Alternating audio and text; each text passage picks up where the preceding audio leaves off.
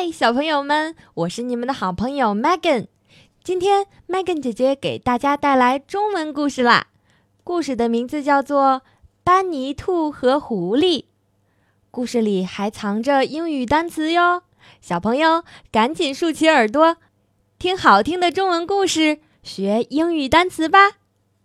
班尼兔和狐狸。班尼兔是个顽皮的小家伙。他很聪明，喜欢捉弄想方设法的要抓住它的狐狸、狼和其他动物。而且，这只顽皮的小兔子每次都能设法逃脱，继续自己的恶作剧。Trick。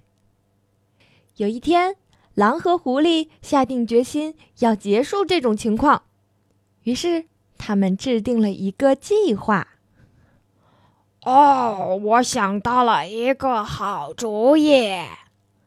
狼说：“现在你跑回家，躺在床上，假装死了。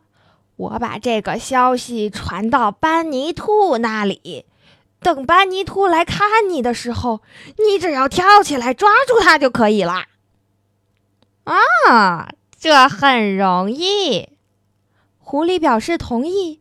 小跑着回了家，上了床。等狐狸走开，狼立刻就跑去了班尼兔的家里。他大声地喊着：“班尼兔，你在吗？有个伤心的消息，可怜的狐狸今天早上去世了。我这就去通知他的朋友。”说着。他便跑了。等狼离开，班尼兔坐下来，认真的思考。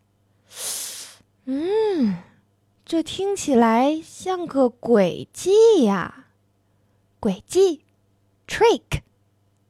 他说着，决定去狐狸家，亲眼看看这只狡猾的狐狸是不是真的死了。班尼兔来到了狐狸家附近，小心的走过去。看是不是被狐狸设了陷阱。随后，他朝窗内窥视，狐狸就在那里，紧闭着双眼躺在床上。班尼兔悄悄地走进门里去。哦，可怜的狐狸呀！他大声地说：“我不知道他是不是真的死了，我认为他一定是在安静地躺着。”我最好等在这里，等他的朋友来了再说。紧接着，他又看了看狐狸，说道：“ 狐狸死的时候总能分辨出来，因为他们会不停的抖动自己的左腿。”狐狸听到这话，心想：“哦，自己还是最好抖腿吧。”当然不用说了，他这样做的时候，班尼兔马上就知道。他是在装死，于是聪明的班尼兔匆忙逃离了屋子。他不停地奔跑，直到他安全地回到了家里。哼，使用这种诡计还想抓住我？他说着笑了起来。他喝茶的时候一直都在笑。好了，小朋友们，今天的故事讲完啦。